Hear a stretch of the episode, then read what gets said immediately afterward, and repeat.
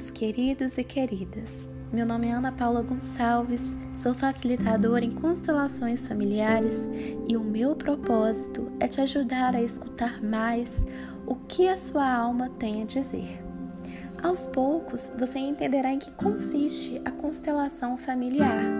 Aproveitando esse momento, deixa aqui o meu Instagram, anapaula.constelar. Siga a nossa página. Bom, antes de tudo, antes de chegar ao ponto sobre essa abordagem terapêutica breve, preciso que você perceba a vida. Convido você a olhar para o que está ao alcance de seus olhos. Não sei quem está com você, não sei o que está perto ou distante de você. Entretanto, fato é que você está em algum lugar ocupando algum espaço em um determinado tempo. O nome desse episódio não é aleatório. Convido você a prestar atenção agora no título dele: A Hora da Estrela.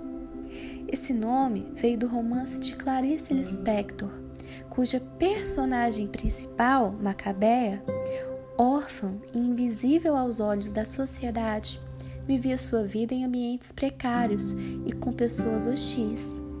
Mas Macabea, ainda que imersa em tantas tragédias, tinha um sonho: se tornar uma estrela como as celebridades da sua época.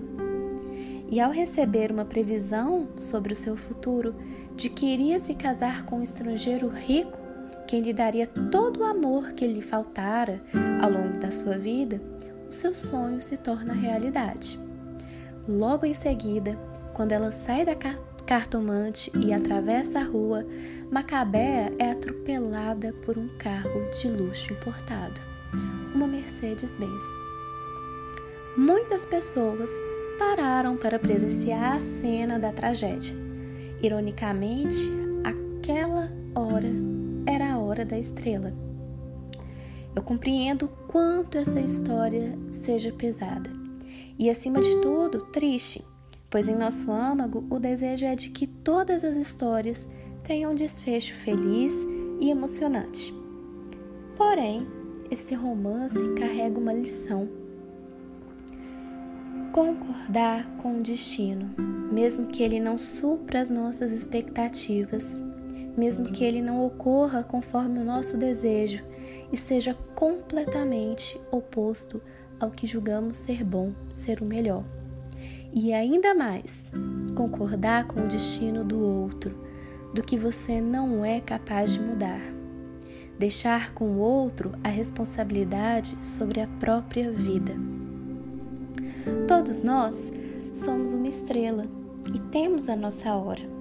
A hora de prosperar, a hora de fracassar, a hora de plantar, a hora de colher. E as conquistas e derrotas são importantes.